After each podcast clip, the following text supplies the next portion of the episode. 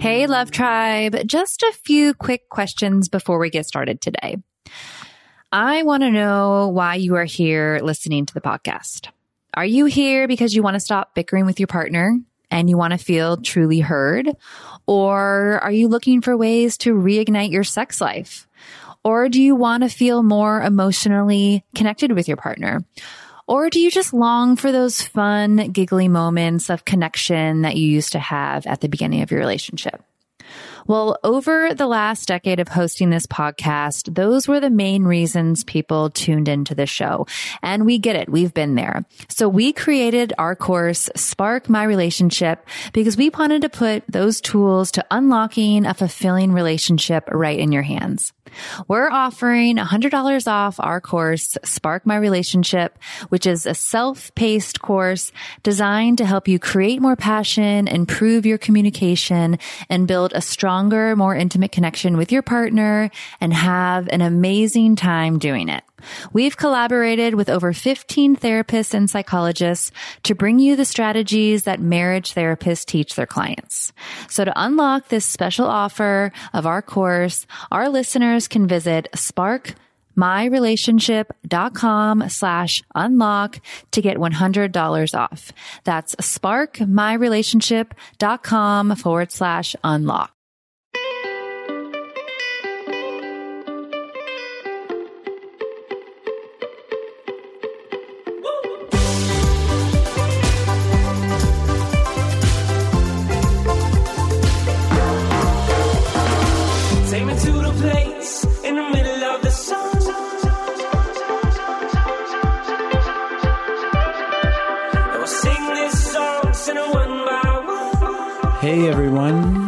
So much for joining me on today's show where I welcome Catherine Roach. And Catherine has 25 years of grant funded research experience on gender, sexuality, and American pop culture. She is a two-time Fulbright awardee with a PhD from Harvard and publications in both fiction and nonfiction. And she's been an invited visiting professor in Canada, Australia, and Europe.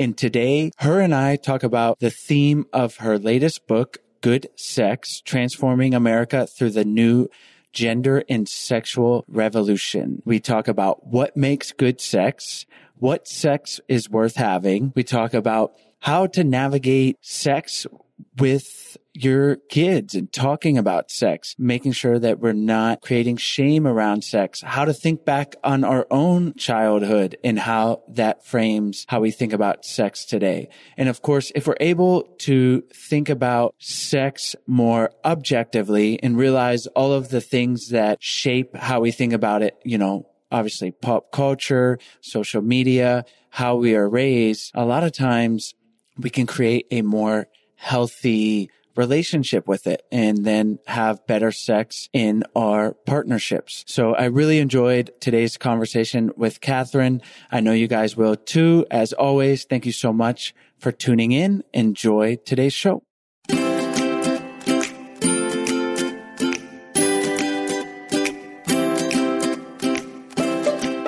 Hi, Catherine. Thanks so much for joining me on the show today. I'm delighted to be here, Chase. Thanks for the invitation.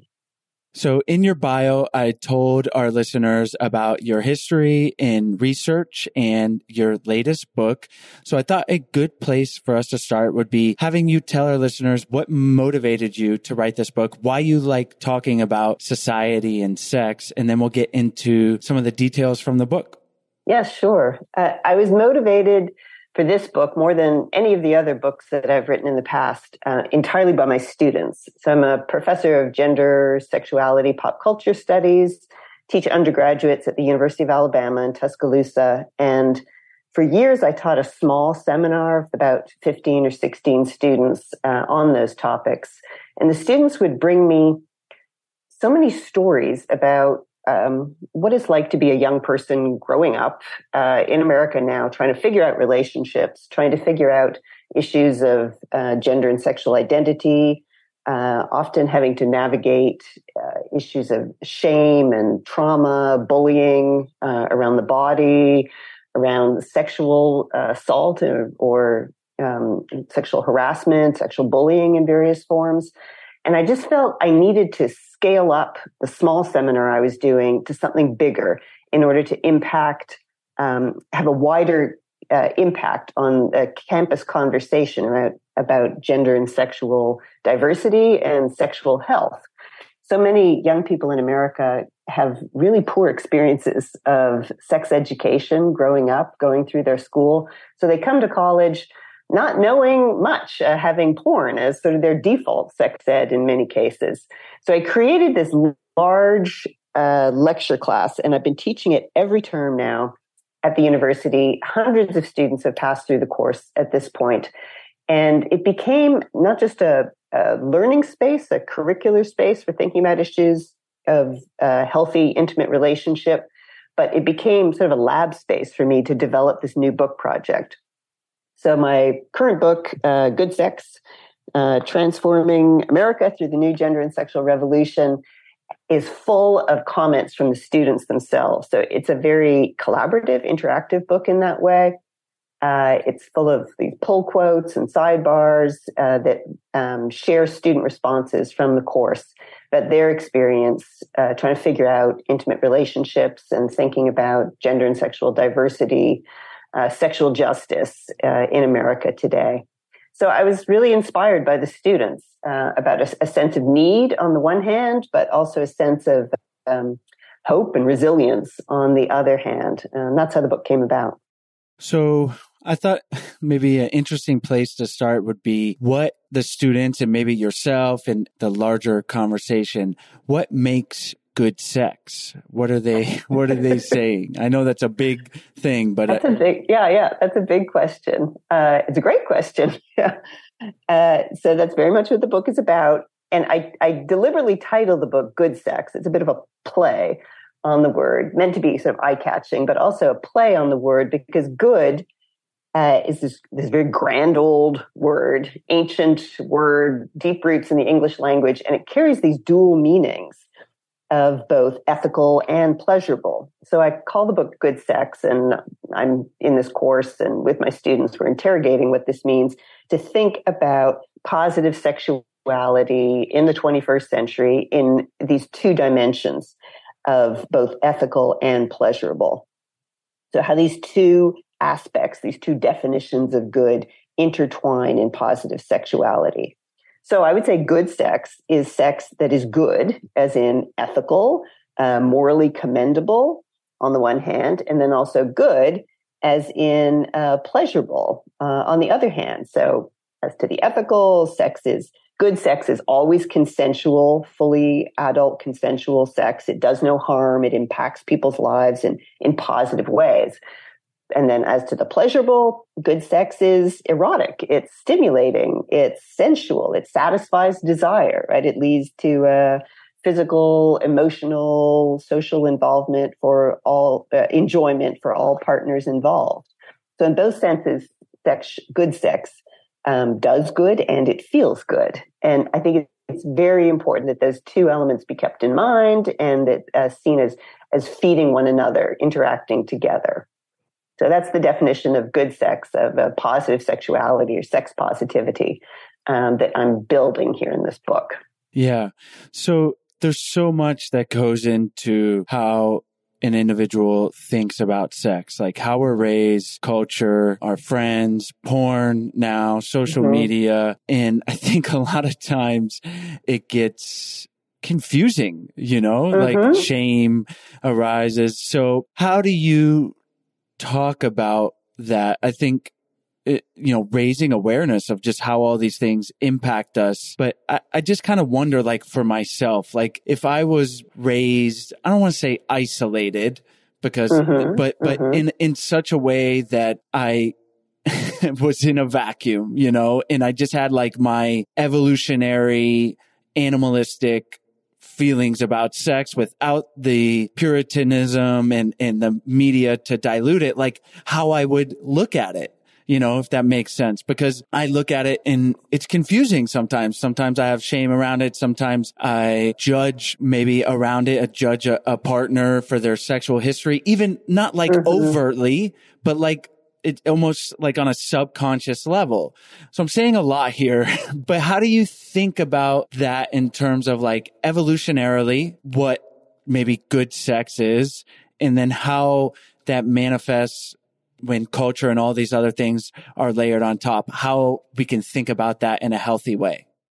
Yeah, well, th- there's lots there in what you just said, Chase. Yes, lots of really important points. Um, sexuality certainly has this there's this built-in biological evolutionary aspect to it, it it's it's how the species reproduces clearly. Uh, it's there's a, a, built-in drive uh, biological imperative uh, that leads us to connect together and produce babies and the species continues that way. So there is that that sort of biological substratum or bedrock to sexuality uh, but then obviously it's a lot more, as you were just describing. Uh, so it's how we connect in some of the most intimate ways uh, with other people. I often think of sexuality as one of the most messy, high stakes aspects of being human. Right? It's where it's where we get naked uh, with another person. It's where we so there's a physical vulnerability, but then there's also an emotional vulnerability. We open ourselves up uh, to to to be with another person or to be um, emotionally uh, naked as well as physically naked when you let somebody into your life, let them into your heart. So that it's a high stakes, high risk activity. You're right. So it can lead to can lead to heartbreak. It can lead to uh, emotional and financial and uh, just logistical chaos when things go wrong but then there's also this promise, this hope of uh, love. In some cases, we we live in this culture that has a very strong storyline about find your one true love and live happily ever after.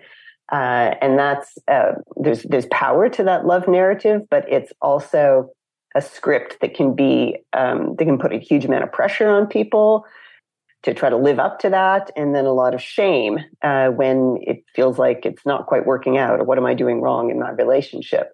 So you're right. All of that goes into sexuality and sexual encounters. This aspect of the biology and the, the cultural scripts that we're uh, we're inculcated into growing up with, like princess uh, Disney movies and um, examples we get from family, from media, from social media, from the culture around us. So it's a lot to figure out. Uh, absolutely, there's a trial and error element to it. Um, I, as I, I, mentioned, I think uh, American education often does a pretty poor job of providing high quality, comprehensive sex education in school systems for to help kids figure out these issues as they're going through puberty and dealing with hormonal surges and trying to figure out how to have healthy, intimate relationship. And parents can obviously do a lot to uh, sort of pick up that slack, but we, as parents, we often carry that same sort of shame that you were talking about, or an ignorance or a confusion ourselves, um, a sense of anxiety. How do you talk about sexuality? And so parents often aren't great uh, teachers uh, for their kids, resources for their kids. So it's a it is a high stakes, very important area to think about um, to try to work through. I think your your podcast is one place that uh, is trying to provide resources. Well, let's dive into it a little bit because there's obviously lots to talk about, different approaches. But you, you, mentioned talking to kids. And I think even if someone listening doesn't have kids, I think it's valuable in the way to maybe reframe the way we think about sexuality as an adult. So I have a seven year old daughter. Uh, Sarah and I have a daughter, Stella, and I want her to to have everything. you know, I want her to mm-hmm. to just be a happy, healthy adult one day and kid right now. But as it relates to sexuality, that's more of a thing down the road. But I think it does start now in like the sense of bodies and what we call our genitals, you know, even the word mm-hmm. private parts insinuates that this is something, I don't know, maybe like there is this idea that it's, it's not for everyone, but also I don't want there to be shame around your quote private parts. Mm-hmm. So right, Sarah and right. I make sure we call the anatomy by its like biological, like daddy has a penis, mommy has a vagina, not, you know, not a pee Mm-hmm. And I, I think that came from reading about it of like not having stigma around it, that these are just things that we have. And yeah, one day I'm going to teach you what they're used for and the birds and the bees, but actually not having the, the birds and the bees conversation, but having like a real conversation of how babies are made and not, I guess, creating like this mysticism around it that we can't talk about it like that it's a not appropriate for them Right. because it is, you know, obviously there's like stages. So what are some ways that we could talk to a kid about sexuality, but also in the framework of thinking about it for ourselves? Yeah, I, well, I think sounds like you and Sarah are great parents. You're doing exactly what you should with your daughter. Yeah, I think that that's wonderful to be thinking through these these issues, uh, how to be a good parent to kids, how to help develop a sense of a healthy, intimate relationship and sexuality early on. So there's a responsibility for parents, there's a responsibility in the schools uh, to do the same as well. So I think for young kids in particular, there's some really important messages. They, in sex education, they talk about how it can be scaffolded. So uh, messages that are appropriate, you know, age appropriate scaffolding. So you talk to little kids, primary school kids in a different way, obviously, than you would middle school kids, high school kids, college kids. But there's some very important lessons, as you're as you were just saying, that that are absolutely appropriate for young kids, uh, even seven year olds, primary school kids. Um, I'd say there's there's three that I would highlight as very important at that age. One, like you were just talking about, is to name the parts of the body. That's really important and to do it in a, a shame free way. So, like you're saying, otherwise there's a sense of stigma. Um, that there's something dirty, nasty, wrong about your genitals if you can't name them like we teach kids, you know, eyes, ears, mouth, and nose, these little, here's your, your shoulders, here's your elbows. We teach them the parts of their body. And then if you suddenly go blank in your, your private parts, it uh, instills a sense of shame. And it also means they don't have the words to talk about their own body and to be able to protect themselves against uh, issues of uh, sexual harassment or sexual abuse, child sexual abuse.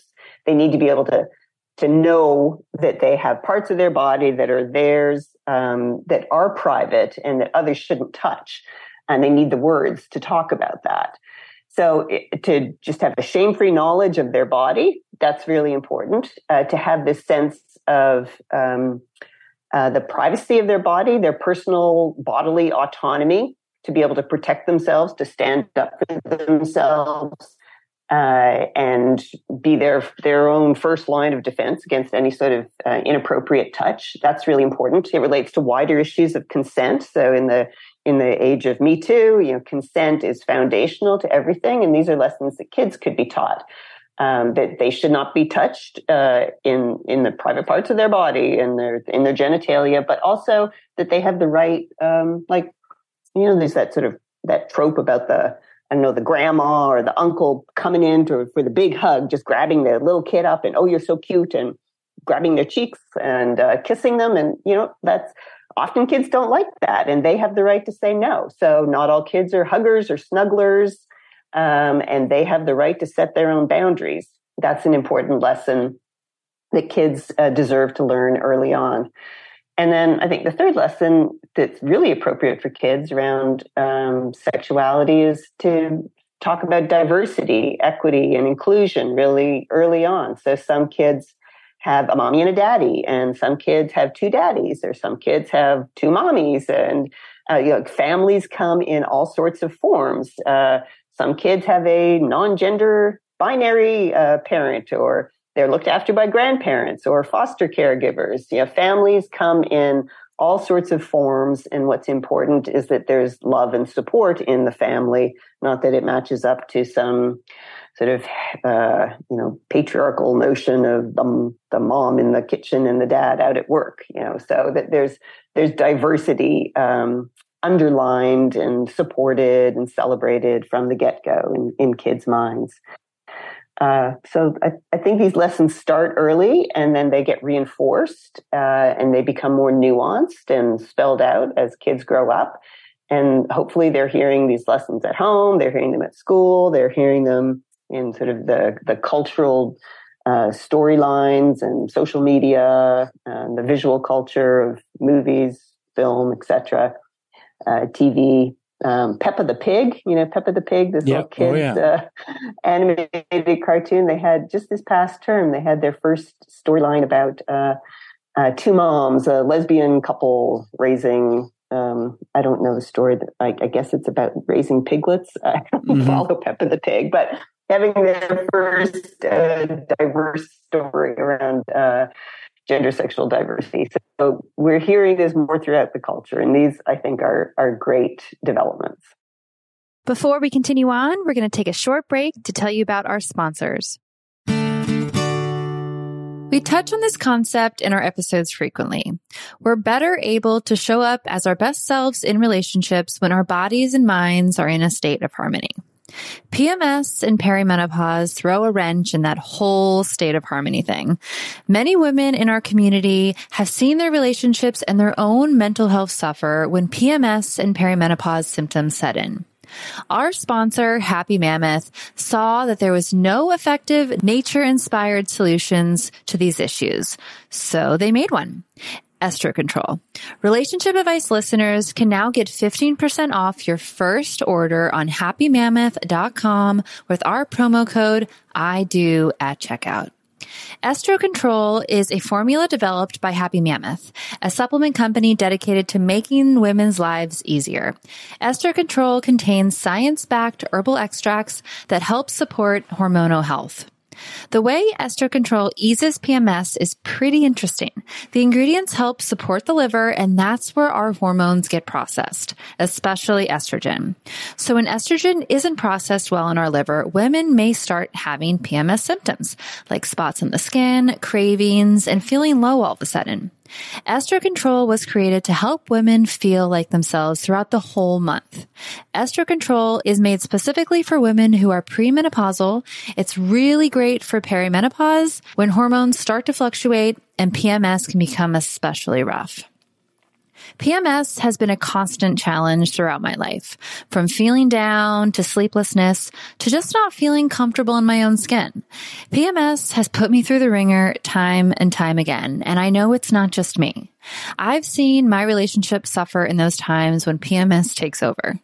Estro Control works to relieve many of those consuming PMS symptoms, helping us regain control. For a limited time, you can get 15% off your entire first month at happymammoth.com with the promo code I do at checkout. That's happy, M-A-M-M-O-T-H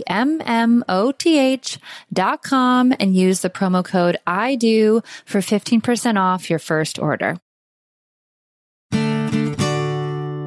Here's one for you that might answer some more questions. What age or how should I think about Stella seeing me naked? Because that's something that I've been thinking about. I'm naked around her and it's not like a thing, you know, like I'll take a shower. Sometimes I shower with her.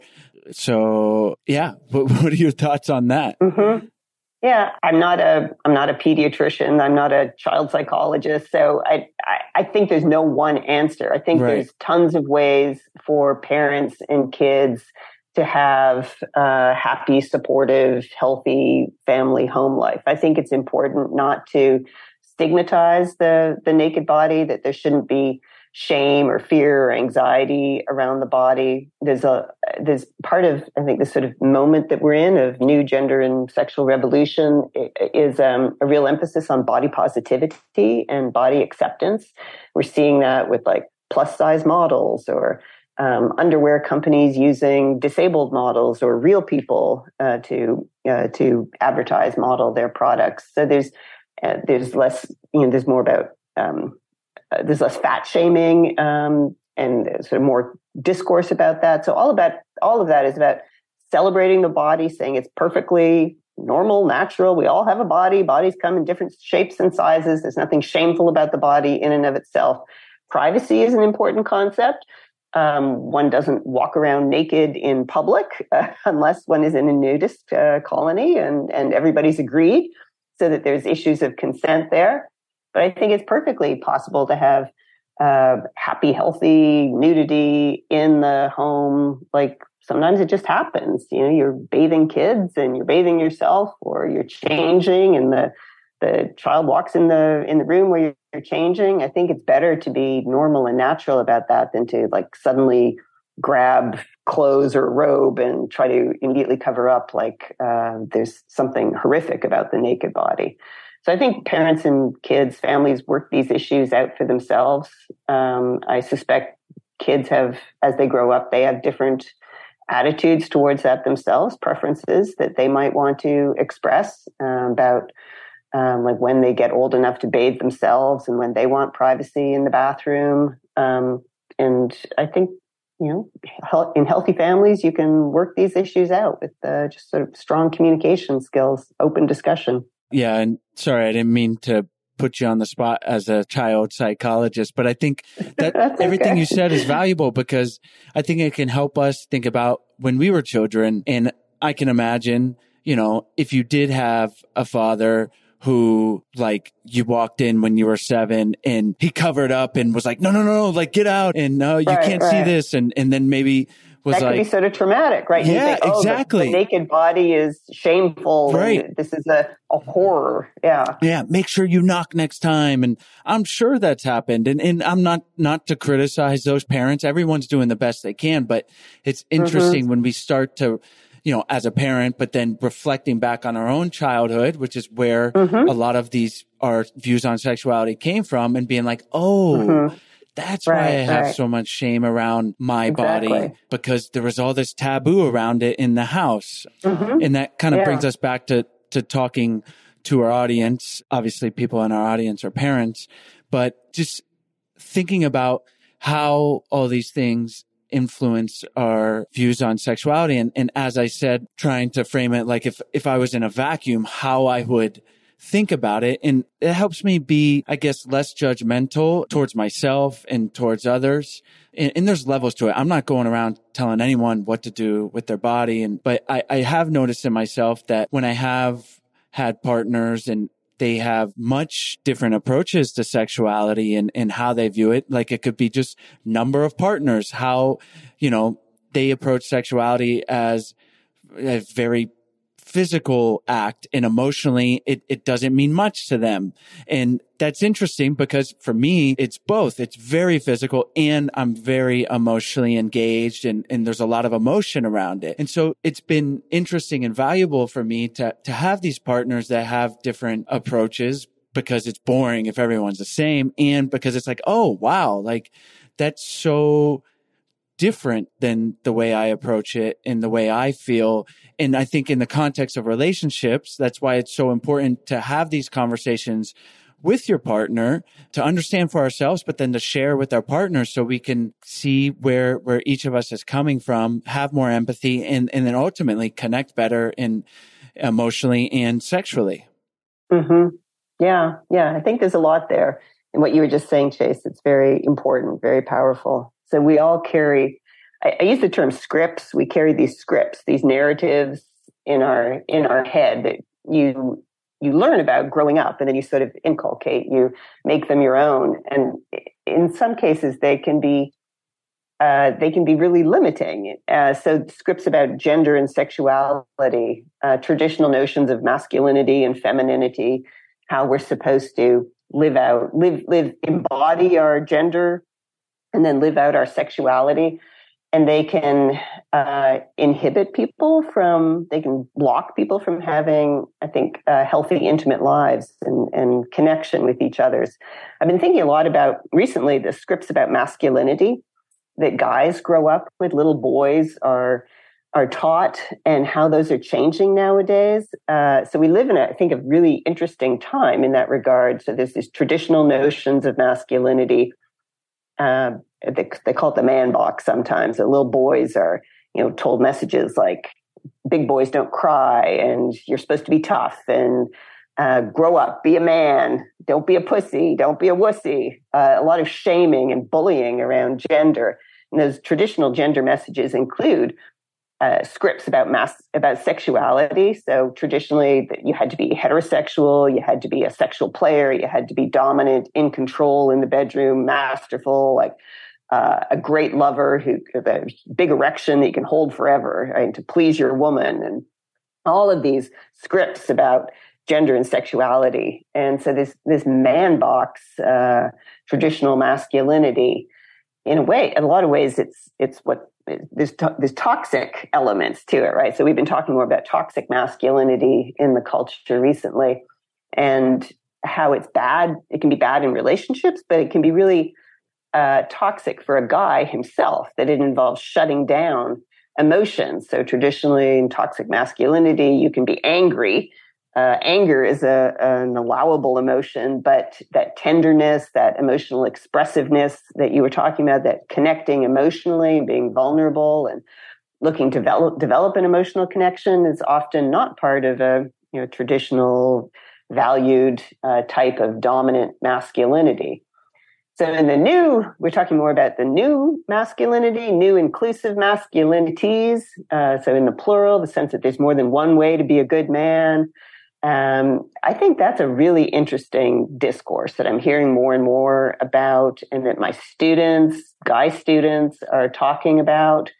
Um, the sense, you know, the American Psychological Association came out with a report just in it was in 2018 about the cost to boys themselves of these restrictive uh, man box rules and how it would be better for boys, better for men, better for women, better for everyone, the culture as a whole, if we open up the man box and have a wider array of emotional expression allowed to boys.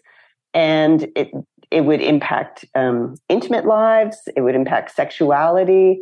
It would uh, and we're starting to see this i think in in um, depictions of masculinity and social media tiktok young people in particular non-gender binary uh, seeing even um, uh, unisex clothing is another way where we're starting to see this. So just more openness, uh, I think, ends up being better for everyone. Uh, I think that's a very interesting development that we're tracing these days.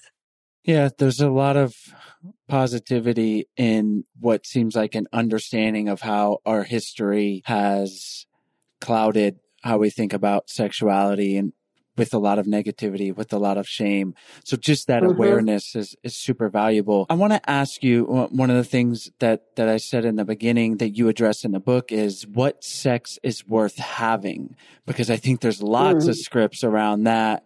And, uh, I certainly have mine. So I'm curious what that conversation looks like. Mm-hmm. Yeah, I think that's very interesting. I was talking about sex positivity or positive sexuality, and one misunderstanding uh, of that term is that it's um, an encouragement or uh, an emphasis that more people need to be having more sex all the time. That uh, in order to be, I don't know, cool or with it in the 21st century, you got to be out there having having hot wild sex, uh, and that's not what sex positivity is about at all. So that that phrase that you were using, what sex is worth having and what intimate relationships are worth having is really key. So in a, from a point of view of positive sexuality, um, uh, we would be against uh, slut shaming, for instance. So taking away the double standards that guys can uh, have multiple partners, but women can't. So trying to undo slut shaming, but also undo virgin shaming, prude shaming. So there can be pressure. My students talk about this in campus hookup culture, for example, pressure to be sexually active before you're really ready to do so or in situations where you're not really interested in doing so. And that is not a, a positive development. That's not an example of sex positivity. That would be sex negativity, right? Nobody should ever be pushed or pressured into um, sexual relationships or activity, like by this cultural sense that uh, the the hookup is where it's at, or that this is what you have to do uh, nowadays to be to be out there, to be having fun. So, uh, from a sex positive perspective, we would be giving people the information, the cultural space. Uh, the support to think through their own values and their desires to be able to connect uh, with their desires uh, in a shame free way and to be able to have the communication skills, the self advocacy skills, sense of cultural support, uh, to have conversation with others, to develop relationship with others, to be able to figure out what, yeah, what relationships are worth having, what sexual activity is worth having, uh, that's consonant with your desires, that is responsive to full, informed adult consent, talking through in a, in a deep way uh, what consent means in any given circumstance.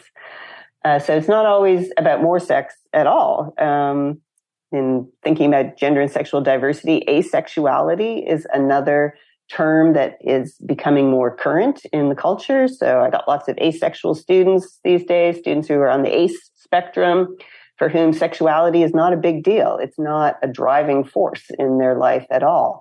They may still be interested in romantic relationships, in intimate, uh, emotional relationships of various sorts, but not sexual ones. And that's perfectly consonant with a notion of sex positivity also. So, yeah, asking all sorts of questions about um, when and where sex is uh, the right decision for you. Before we continue on, we're going to take a short break to tell you about our sponsors. I'm thinking about all this individually and as a father and and I think that's really valuable to think about that there is no right or wrong way of saying what sex is worth having. What sex is worth having is whatever you decide. And what I hear you saying is but our decisions can be clouded by pressure, by culture, by all these things. So really trying to unpack that and then checking in with yourself and going, ah, you know what? I don't really want to have sex with this per- particular person or a person right now, but I feel pressure because all my friends are having sex. And, mm-hmm. you know, especially as a guy. And I remember feeling that around losing my virginity. You know, I was 18 when I did and I wouldn't change anything, but it, it very much was not like how I would want to do it again, you know, mm-hmm. or how I would want Stella to do it. It was more like, let me get this over with because it was like the pressure of I'm 18. I should have had sex by now. My friends are having sex and we all do the best we can. But I think as I think about this in the context of, of Stella, my seven year old, and when, when she's getting closer to puberty of teaching her to really check in with herself and, and to really go, you know, what is it that I want? And am I doing this out of what reasons do I feel the need to? And obviously in consent and all these things that will be really important for her to understand. But I think even as an adult, even as a 37 year old who is dating myself, I've been thinking about this a lot. Is like, why am I trying to, to be in a relationship? What does that mean to me? What am I trying to get validation from sex? All of these things are important things to ask uh, ourselves, whether we're single, whether we're teaching our, our children or if we've been married for 30 years, there's a lot to unpack. Mm-hmm. Yeah, absolutely. Those are all great points. And in relation to the story you were telling about yourself as an 18 year old and your hopes for your daughter who's seven now. Yeah, I hear those same things, the same anxieties from my students. Guys definitely can get pressured into sex they don't want, they're not ready for. It's a lot of uh, shaming the virgin shaming that you were talking about, or just the you know still narratives around masculinity. You know, aren't you aren't you man enough? Can't you get it up? Don't you think I'm pretty? Uh, so guys' consent can get violated in all of those ways. Not you know so much the sort of uh, the physical violation of consent, a forcible rape that we sort of our stereotype of rape, but um, guys can get pressured uh, emotionally manipulated and coerced into sex uh, out of a shaming around their gender. So that's one way that uh, we need to support boys more, young men, as they're coming into sense of their sexual identity. And then for girls, uh, the way it often plays out is that girls are still taught um, that their job is to look sexy uh, and not so much allowed the space to explore their own sexual desire. So the these are narratives that are also changing. Gender scripts around femininity in the culture that have you know the the women's movement and its various waves uh, has feminism has certainly changed these scripts about what women can do and what their role in society is, but there's still this this lingering emphasis that a woman uh, is supposed to look good and that part of the role she plays in the culture and in heterosexual relationships is to satisfy male desire. She's there to, you know, to, to be looked at, to look good, to embody a certain groomed vision of feminine attractiveness and uh, to satisfy male desire. So in, in hookup culture, in particular on college campuses, I hear this all the time from my students. There's this orgasm gap. Uh, the traditional heterosexual hookup uh, is about uh, the male orgasm and not the female orgasm. It's about uh, a guy, uh, a guy having his pleasure attended to, having his desire met, and a woman not. She's there to satisfy his desire and even a, a, a girl, a woman, like they, girls have lower rates of masturbation than boys. There's less cultural encouragement to uh, explore your body, to get to know how your body works, to figure out how your how your pleasure works, how your body works for pleasure, what feels good for you, and less um, support to be able to express that to a partner. Say, "Hey, this feels good to me. How about we try this?"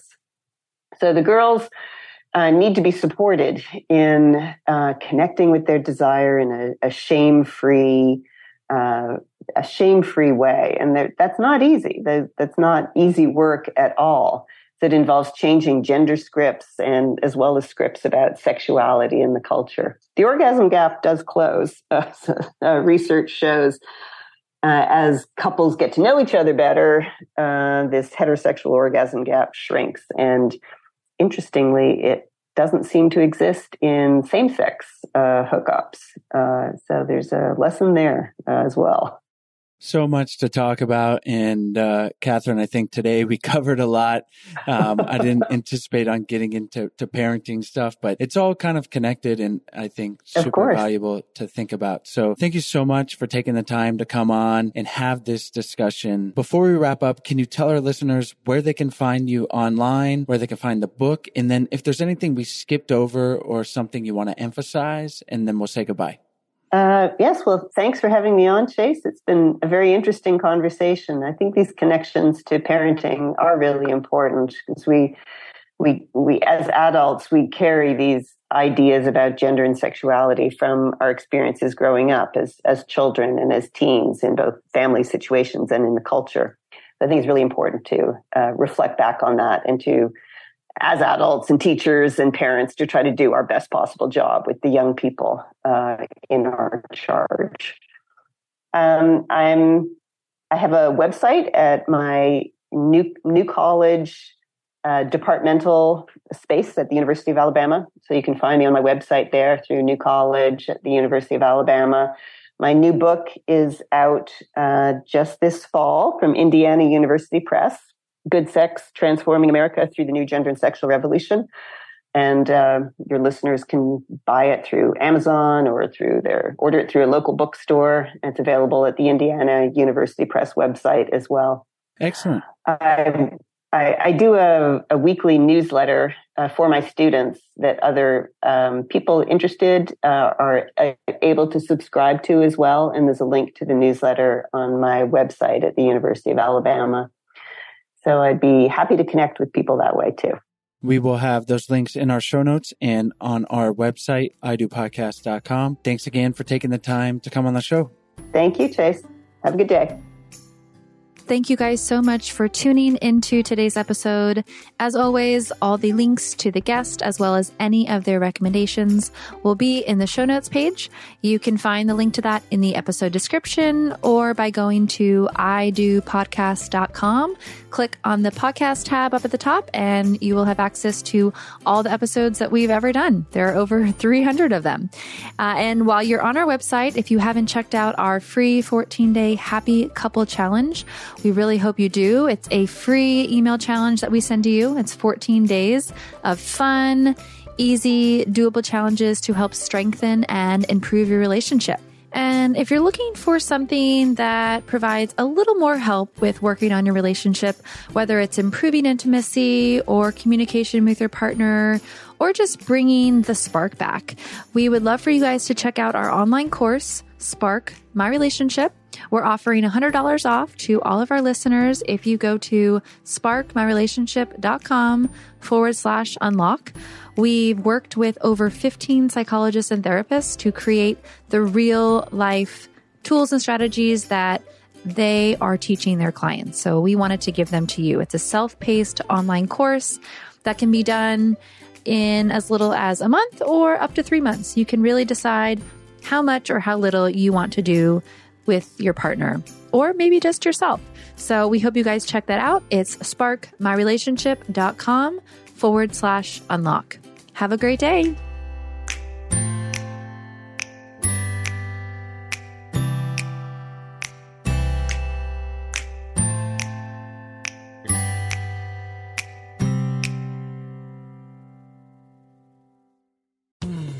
You were listening to a pleasure podcast. For more from our Sex Podcast Collective, visit pleasurepodcasts.com.